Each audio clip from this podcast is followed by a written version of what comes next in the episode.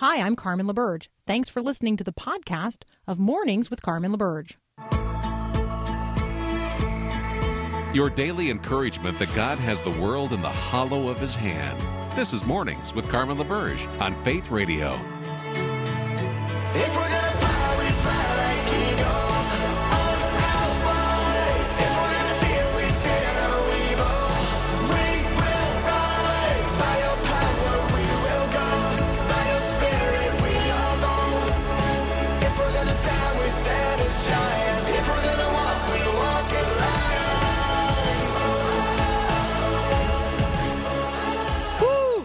Right, it is the 3rd of September, and we have more ground to cover um, than, uh, than I even know how to jump into this morning successfully. So I'm just going to, this is going to be one of those leaps into the pool that looks unrehearsed and ill prepared. It's that cannonball. It's the person who does the cannonball when everybody else is doing those really beautiful, well planned, choreographed practice dives. All right. So let me just just admit that in advance.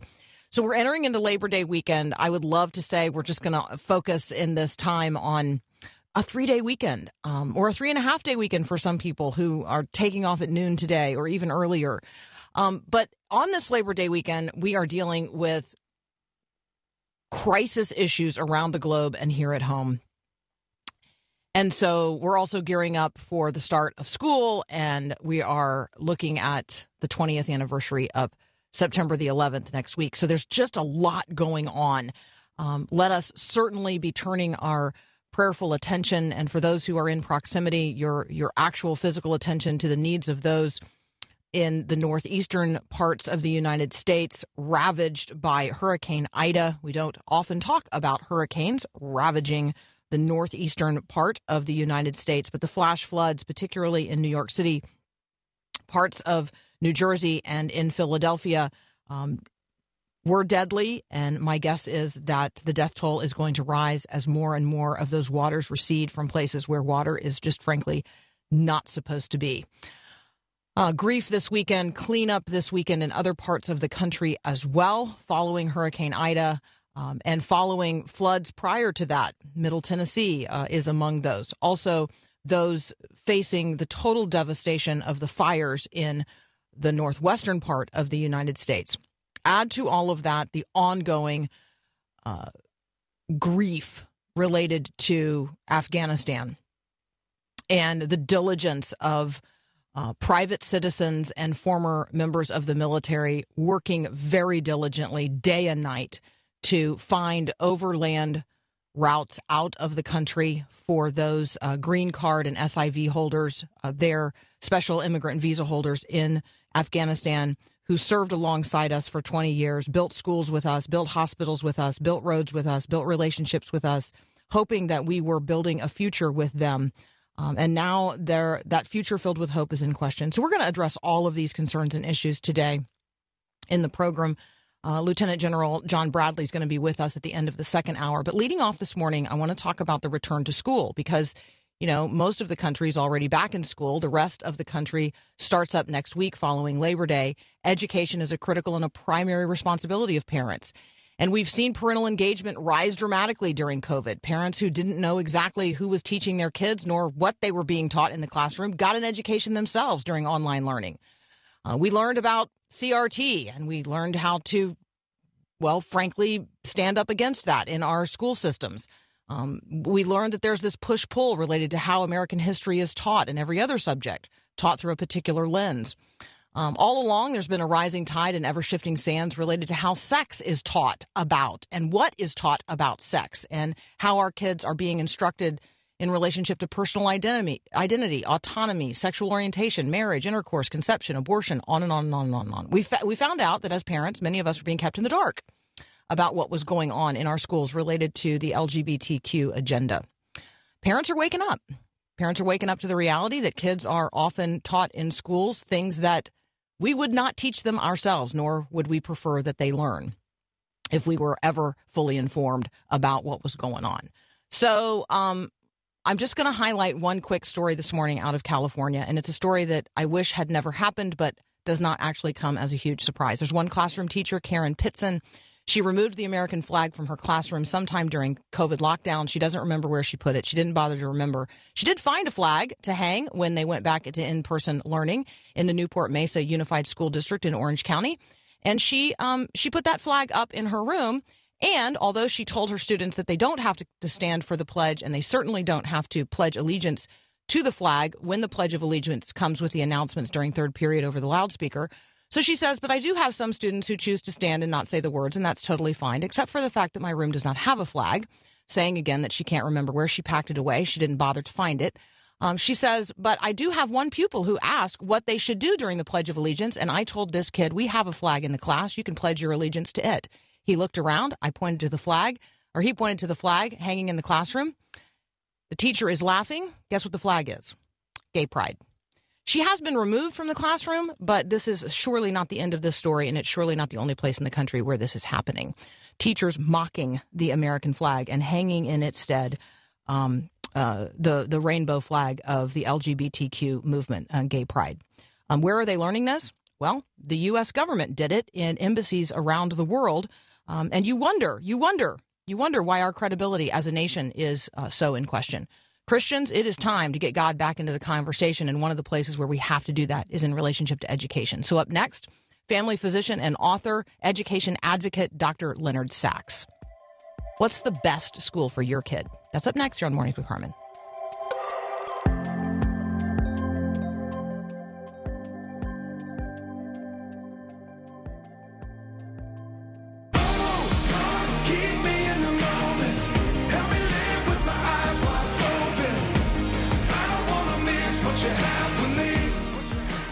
We're privileged to have joining us today Dr. Leonard Sax. He's a practicing family physician. He's also the father of a teenage daughter, the author of four books for parents, including The Collapse of Parenting. Dr. Sax, welcome to Mornings with Carmen. Thanks for inviting me.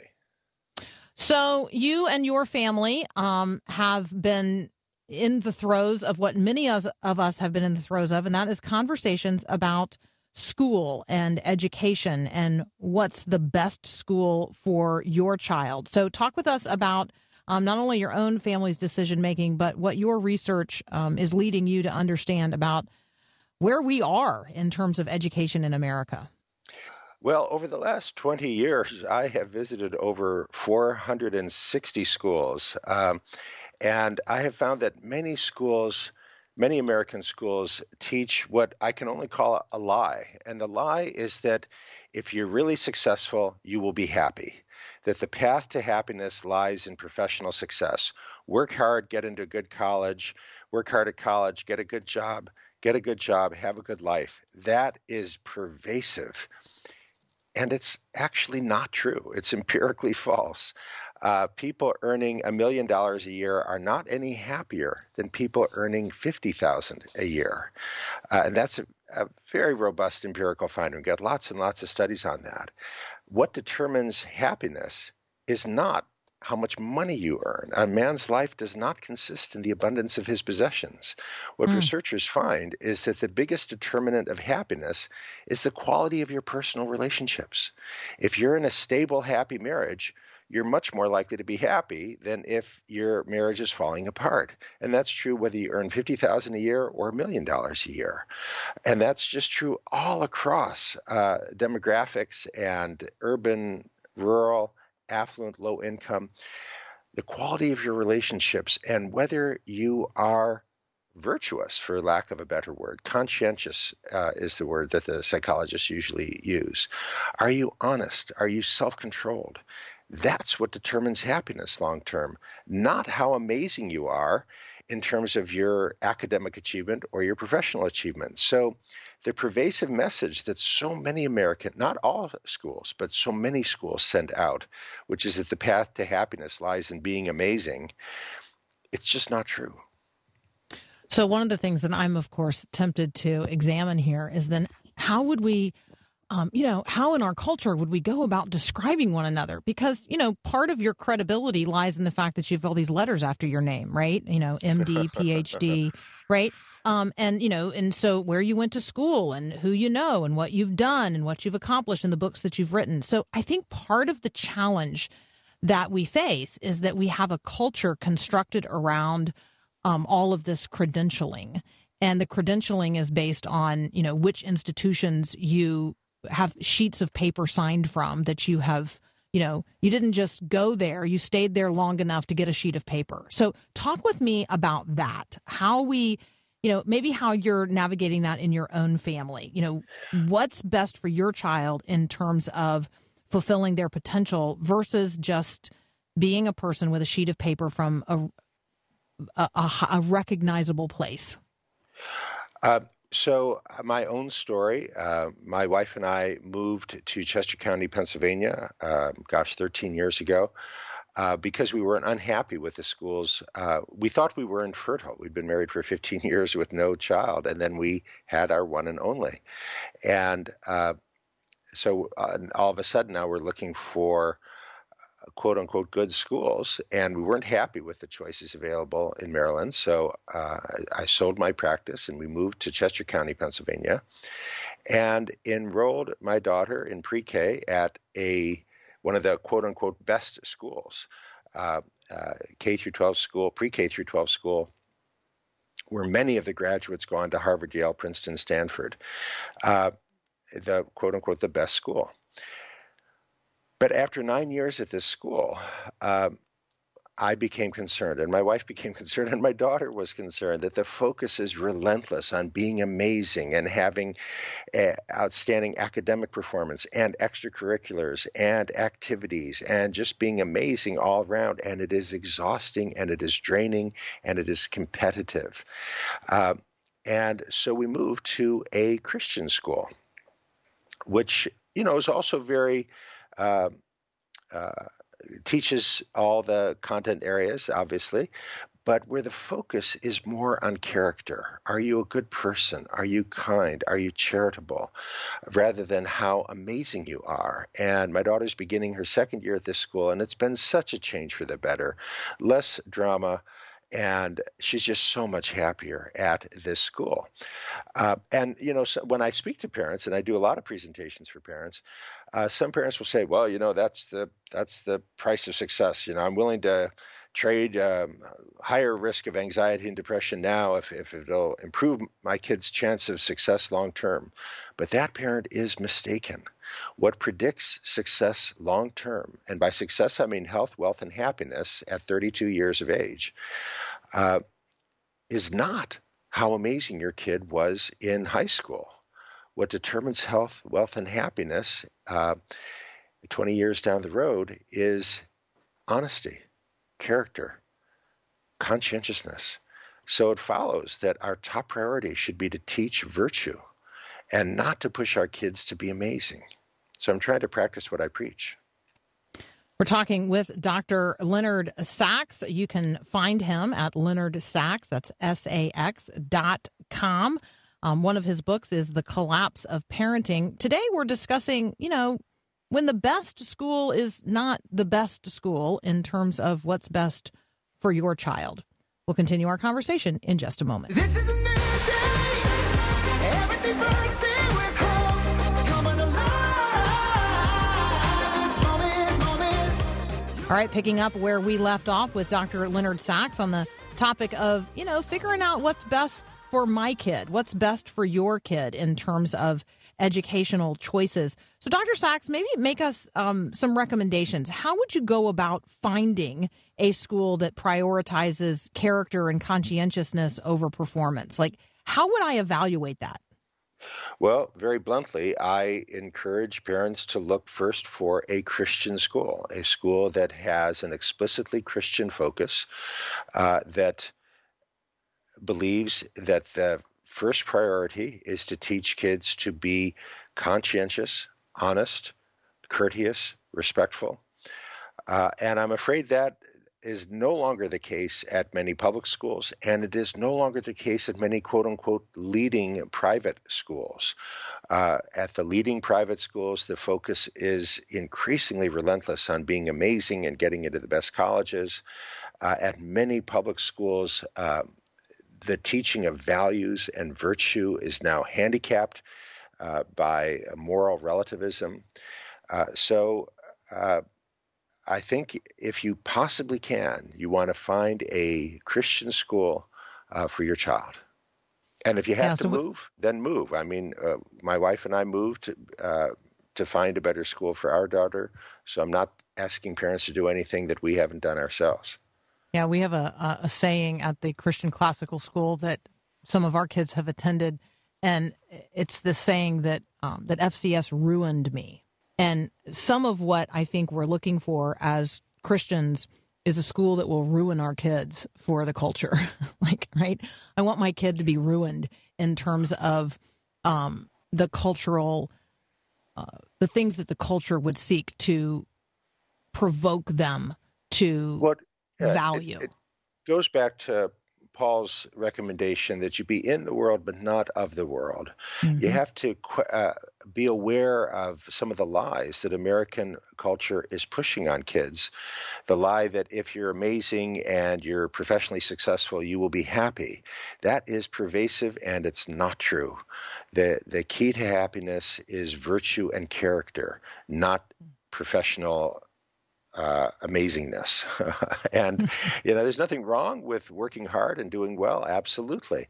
But that can't be fundamental. And again, this is very concrete. And in the article I just published on this, I'm very concrete in my recommendations. Uh, say to your child, I'd rather you get a C on the test honestly than cheat and get an A. Don't take that for granted because cheating has become much more common in the United States than it was just 20 years ago. As kids are getting the message that doing well in school is the most important priority, more important than being honest. That's the really toxic message that many American schools now deliver. And there has indeed been a great increase in the uh, proportion of cheating that's happening in the United States. You got to be very explicit with your kid. I'd rather you do poorly in school, honestly, than cheat and get an A, even if you know a lot of the other kids are cheating. What's important is being honest, not getting not not cheating in order to get an A on the test. You know, you're reminding me of something that I read some time ago um, in the New York Times, and it was about teaching children to lie.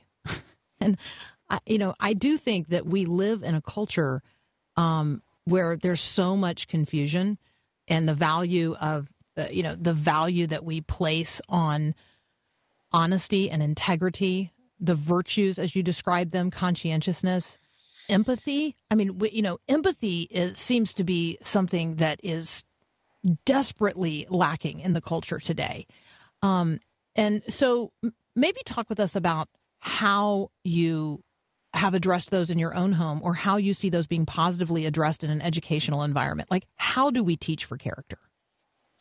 Well, you know, you mentioned the New York Times. In my book, The Collapse of Parenting, I, I mention a column uh, by regular columnist for the New York Times, Jennifer Finney Boylan, who wrote an article on enlightened parenting. And she asserted that enlightened parenting means, and I'm quoting now, setting your child free to discover for themselves their own right and wrong. And if in so hmm. doing your child becomes a stranger to you, then so be it. End quote. That may seem enlightened to some, but it's not. It's a dereliction of duty. If you set your child free to discover for themselves their own right and wrong, and they live in the United States and they have internet access, what they're going to discover is Cardi B, Bruno Mars, mainstream pornography, uh, a very toxic culture. Uh, and you're not doing your duty. Uh, in that same chapter of The Collapse of Parenting, I go back to Deuteronomy chapter 6, verse 7. Vishinantam livanecha. Uh, in the Hebrew, usually translated "teach them diligently to your children," but in my little uh, exegesis of Deuteronomy, there I show that's not what the Hebrew says. The Hebrew verb there is not to teach, which would be lamed. The Hebrew verb there is shanan. Shanan means to chisel in stone. So, better translation of Deuteronomy six seven would be inscribe these laws on the hearts of your children inside chisel these laws on the hearts of your children that's what scripture is teaching us regarding best practice for parenting which just happens to be what all these long-term uh, longitudinal cohort studies are also teaching us about best practice for parenting the scripture lines up very well with the research that parents must actively teach their kids uh, uh, right and wrong. And that means you want to schedule time to do fun things with your kid, not to drill them on math or science or soccer, but to just go and have fun with them, to celebrate life together. Uh, to communicate to them that that's what counts. You know, I see so many parents picking up their kids in car line and whisking them off to computer coding class and then going to uh, travel team soccer. And the unintended message those parents are sending is that the most important thing in life is to be amazing. Uh, and they're literally eating in the car on the way from one activity to the next. Don't do that. You're sending all the wrong messages. Cancel those activities make time to have a family meal at home. Again, in my book, The Collapse of Parenting, I share research showing that the more meals at, at home you have in a week, the more likely your child is to be happy, uh, virtuous, self controlled, the less likely Okay, they are to be anxious and depressed. So I am I am then a successful parent because we eat at the table at a table set, everybody sitting down, no electronic devices uh, for dinner every night, every single night, and uh, and on the weekends um, more more than one meal together at a table. And so I I am an I'm not just an advocate of this, like I'm a practitioner, and so I I get what you're saying. I'm making an appeal now to those who are listening. Um, make a step in this direction. If you're saying to yourself, we don't ever do that, we don't ever sit at a table together, look each other in the eye, no electronic devices, have a conversation over a meal, um, you know, with an intentionally set table. Like this is what we're doing, and this is this is how we're going to uh, achieve community in this one part of the kingdom, right? So that's what we're trying to do. We're trying to model practices that we then want our our children to adopt and carry into the future. And in order to do that, we have to do it with them. And so, Dr. Sax, I really I appreciate appreciate this approach so much. The collapse of parenting is uh, just one of Dr. Sax's um, excellent books. Girls on the Edge, Boys Adrift, Why Gender Matters. That one's already in the second edition. Probably headed toward a third edition as fast as that conversation is changing in the culture. Um, Dr. Sax, thank you so very much. want to send people to your website, Leonard Sax, S-A-X, dot com. Appreciate you being with us today. Thanks again. Absolutely. We'll be right back.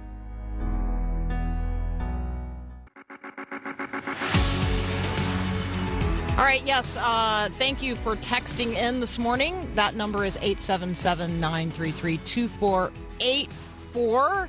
Concern being raised that, you know, Christian education is expensive. Um, and uh, aren't there good options still in public school? Can't we be a light and a witness there? How are we praying for Christian teachers in the public schools? Yes, yes, yes, yes, yes, yes, yes. We prayed yesterday. We talked about praying yesterday for teachers with Kathy Branzel from the National Day of Prayer.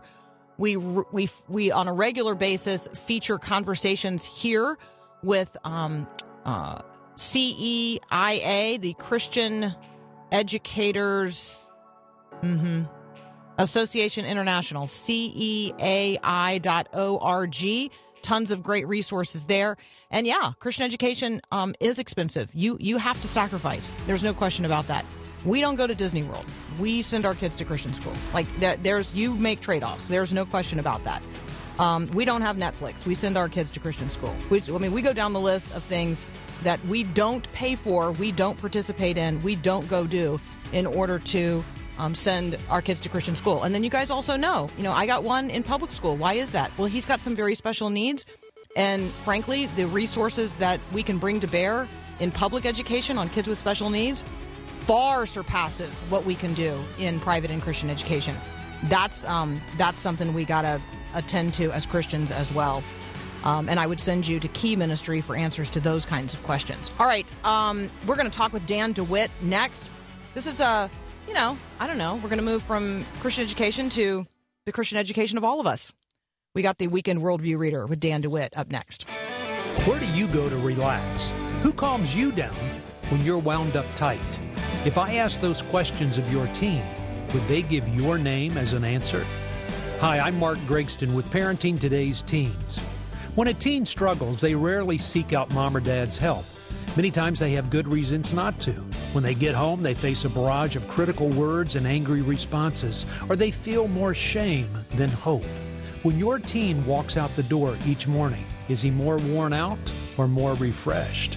You have the ability to be the calming agent in your teen's life. It doesn't mean you approve of all their behavior, it just means you're more ready to embrace them than you are to embarrass them. Look for ways to be a stabilizing force in your teen's life. Looking to make positive changes in your family? Check out the helpful resources from Mark Gregston online at parentingtodaysteens.org.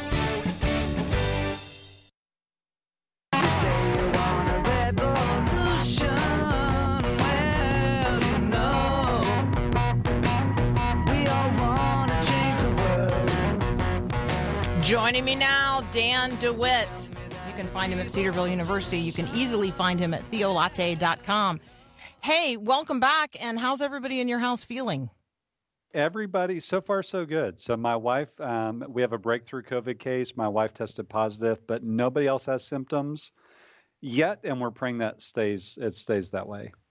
Mm-hmm. Uh, our Labor Day weekend plans have been um, scuttled because we had an exposure. nobody's nobody's sick and nobody Yeah. has anything wrong with them, but we we had an exposure, and so we uh, we're just trying to be super careful. So yeah, um, you're a good guy for joining us, even in the midst of all of that, and in the midst of school starting back and all those things. So thank you so much. All right, so I am looking at this week's weekend worldview reader at theolatte.com, and I want to talk about the ditches of liberalism and fundamentalism. How do I avoid the ditches, and what does that mean? Well, so I put on social media uh, a couple of weeks ago, two or three weeks ago, a, a statement that ended up getting um, a lot of traction in terms of social media analytics. It was retweeted and liked almost a thousand times, and that doesn't happen often for me. So that was kind of like, oh wow, people seem to resonate with that. And what I said is that both fundamentalism and liberalism are never satisfied. They will always want more. If you live for them, prepare to be unhappy. And what I'm talking about there, I've had some pushback from a few people who would say, well, fundamentalism's a good thing and you know you're you've moved away from the historic um, use of that term and it's just really sad that you know it means something other than what it used to mean. And i would completely concede that point. I mean the, the term fundamentalism goes back to a series of articles that were published together in um, a book called the fundamentals or a series called the fundamentals of the faith. And so a fundamentalist was just somebody who believes the fundamentals of the faith. Today that's not how the term's used. So what the way i'm using it is to say a liberal is someone who wants to take away from the bible a fundamentalist is someone who wants to add to the Bible. Those are the two ditches. And if you start giving into them, the fundamentalism the fundamentalism I'm describing is always going to want to add more, and the liberalism I'm describing is always going to want to take away more. The way that you stay out of those ditches is to hold fast to what the Bible says. Um, don't add to it. So say, I think John Stott said something like this: say what the Bible says, no more, no less for the same reasons that the Bible says it. Okay, repeat that last part because I think that's the, I think there's, I think that's critical. Yeah, so say what the Bible says, no more, no less, for the same reasons that the Bible says it, which means you're going to have to understand the context and the spirit of what's being said um, and make sure you're properly interpreting and applying Scripture. So that's the right handling of the Word of God. I think that when I boil down the challenges that we face as Christians in the culture today, I mean, it ultimately boils down to that. We misunderstand, misuse, misapply, misinterpret uh, the Word of God. We we handle it poorly, and we handle it poorly on both sides of the um, narrow way that we're supposed to be Yeah. walking, and that's how we end up in the ditch on the left or on the right. Do do I? Does that summarize it? Absolutely. And, you know, th- this is not one of those things. It's not a game of gotcha. Like if you just differ Mhm. with me a little bit, then, oh, you must be in a ditch. because you know there's a broad stream of orthodoxy that would give us a range of acceptable interpretations of scripture. So a Presbyterian could differ with a Baptist on baptism, but we would say, you know, we're still in the same stream of orthodoxy. Um, the ditches are where you're going to add a lot to the Bible and not care as much about how you can justify that position from the Bible. You just think, I'm going to add it. And the liberal would be someone who would deny like a, an essential teaching of Scripture, like the resurrection of Jesus. I, I grew up thinking a liberal was someone who used the NIV. so I was in a church that was King James only. So if you use the NIV, you were a liberal. And it wasn't until I was an adult that I actually met a real liberal who claimed to be a Christian but didn't believe Jesus had risen from the dead. That's a liberal. And so I think we want to be charitable in how we use these terms, knowing that we could differ on some things, but there's primary doctrines that we have to hold to. And I, I always quote um, a quote I always use with my students is, uh, and can be traced back to, I believe, a student from of Martin Luther, the Protestant reformer, and it's this: in essentials, unity; in non-essentials, liberty; but in all things, charity. Okay, I love that. So just so that um, everybody is aware of the different worlds from which, uh, within Christendom, the different worlds from which Dan and Carmen um, have arrived at this conversation. I was identified as a quote unquote fundamentalist on my seminary campus because I carried an NIV and I had an NIV study Bible. that was the identifier of the fundies on the campus where I attended. And Yeah. in other environments, the NIV is the indication of liberalism. So I think that that is a, a good um, a good way to have the conversation. Like, right, there's such a broad and wide spectrum, and depending where you're standing at any given point in time and who is standing to the right and the left with the dominant megaphone, um, you are labeled as something you clearly are not. I mean, I remember having the conversation. It's impossible for me to be a fundamentalist by any actual real definition of that term. Um, you know, based on the fact of where we were having uh, that conversation and the context in which it was taking place. So I, I think that um, that is super helpful. Want to just send everybody to it. It's a great, it's a short piece. It's really great. It's very concise. It's a great conversation starter today with others. Fundamentalism and liberalism, two ditches to avoid. You can find it at theolatte.com in this week's Weekend Worldview Reader. Dan DeWitt and I will be right back.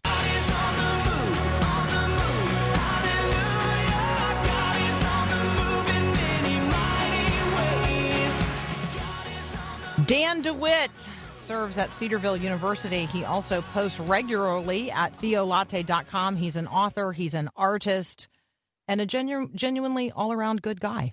Um, so you can find what we are talking about today at theolatte.com in this week's Weekend Worldview Reader. Really easy resource, not only to use yourself, but pass along to others to, you know, provoke some really good conversations uh, about the headlines of the day and what's going on. So, Dan, let's talk about um, campus chaplains. What is a chaplain at Cedarville, and what and who is the new head of chaplains at Harvard? So I don't know. I- You know, it's funny you asked me that. Someone called recently and they said, "Who's your campus pastor?" And we really don't Mm. have. We have a lot of different kind of positions on campus, like discipleship leader, that kind of thing. But we don't have the title of chaplain or pastor. But typically, a chaplain would be someone um, who can service on a secular campus a particular religious segment of the student population. And so, unlike a military chaplain, you know, usually a chaplain at a college campus isn't expected to kind of service every religious tradition like a military chaplain would. Um, but nonetheless, the, I- wrote an article this week um, because someone's been named to the chief chaplain at Harvard University, and it's caused a bit of a stir because he's an atheist. We have a chaplain here who doesn't believe God exists. And so people are trying to make sense of that. What does that mean? How should we think about that? Is this just one more opportunity to be angry um, about um, Harvard University and those elite liberals? You know, what should we think about it? Tim Keller came out with an article that I've not read yet, but Paul um, mentioned it on the break, and so I need to check it out. I know that Tim Keller and Greg Epstein, who's the new chief of chaplains, which is the kind of top chaplain position at Harvard, had a public dialogue a long time ago. And so they've had a relationship that I'm aware of. And so Tim Keller talks about just in a pluralistic society um, that there needs to be this kind of friendly dialogue going on. And Greg Epstein's really kind of embodied that um, in his manner and also in his books. So that's what the article's about. What do we think about an atheist being a chaplain of the most prestigious, influential university in North America? What do you think about Yeah. it, Carmen? Well, I teed it up for conversation the other day when I first read about it, and since then I have also listened to um, what Dr. Albert Mohler said about it during his briefing on Wednesday morning, September the first. So all of my thinking about it is now influenced by all that I have read and engaged on um, in the meantime. I think what stands out to me is this guy is not new, and this issue is not new at Harvard. Um, the the tact that I took in in talking about it the first time around was just to take a historical romp um, and talk about Harvard's mission drift and how over the course of time, you know, it went from being a place that was actually established to educate clergy so that you know America's new new people, the new population of what became the United States of America was, which was certainly not the United States of America at the time in the 1600s. Um, that, that they would there would be an educated clergy. That was the point. And now for that institution to not only have employed for uh, now a generation this individual um, who has been teaching on a regular basis. And, you know, I think that what we would all acknowledge is that one of the reasons Cedarville doesn't need a quote unquote chaplain is because everyone serving at Cedarville um, is a Christian. And so everyone is a chaplain. Like, right? We are patterning our lives after one another. We are shepherding one another. We're walking with one another. Um, and right. so i at Harvard, they've got 40 some chaplains, and many of them are non believers. Many of them. In fact, it's the chaplains who elected this individual to serve as their chief of chaplains. And so um, when when you've arrived at this point, I, you know, I, I think that I just think that it's a bellwether. Like it's an opportunity to point to something and say, this has happened.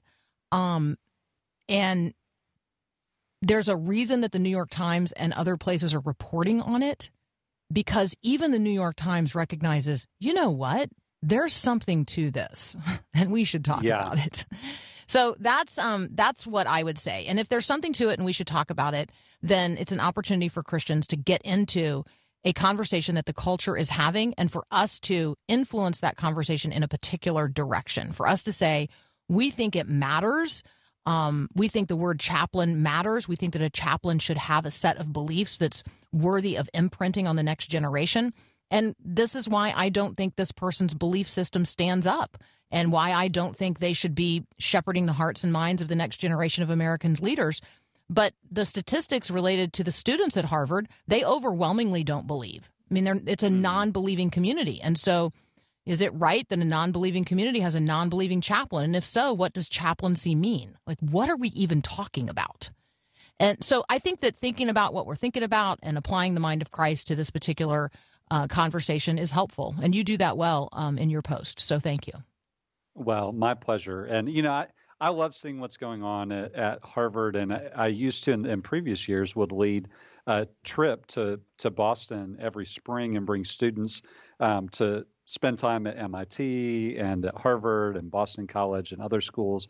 And what I loved to do while we were there is I would always have a PhD student who was a Christian give my students a tour of the campus. And Harvard was always my favorite. And the the PhD student who led us on a tour, his name was Tyler Flatt, and I eventually hired him after he graduated.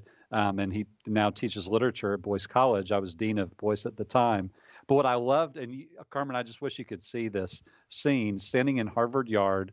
Here's Tyler, a PhD student, getting his third degree in classics, at, um, uh, final degree from Harvard, telling us about the history of the school, established to train ministers.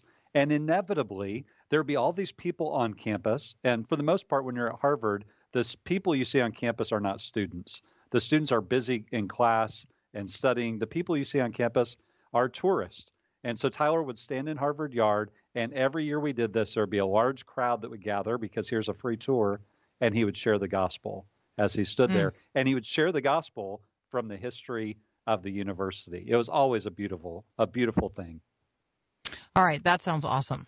Um, for those of you texting in asking, are there campus ministries related to Ivy League schools like Harvard? Yes, indeed. Yeah. You should check out ChristianUnion.org. ChristianUnion.org, one of the great ministries that is uh, serving and then seeking to reach these particular campuses, ChristianUnion.org. Dan, as always, thank you so very much. Tons of great stuff this week in the Weekend Worldview Reader, including church, COVID, and college students, because, yep, they're back on campus. Dan, we'll catch up with you next time. Blessings and, uh, and health and peace. Thanks so much, Carmen. Take care. You too. We'll be right back.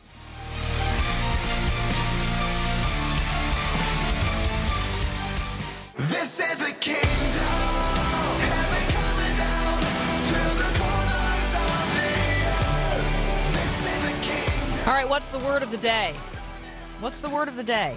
I mean, this is the day that the Lord has made. We're rejoicing. We are glad in it. What is the word of the day? Where in the word are you today? I had somebody ask me, you know, what's the word of the day? And I said, hmm, pretty much every day my word is Jesus. And of course, they rolled their eyes and they're like, you Jesus juke me every time. So, what's the word of the day? Is the word of the day encouragement? Is it peace? Is it rest?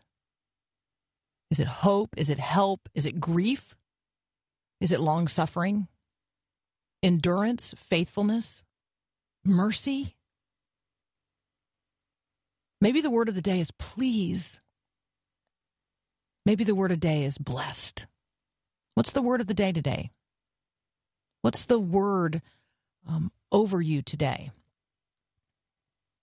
And in the same um, way that, you know, on the red carpet, sometimes they say, you know, they, they call out from the media, hey, who are you wearing? And they're talking about, you know, the designer of the gown or the or the suit.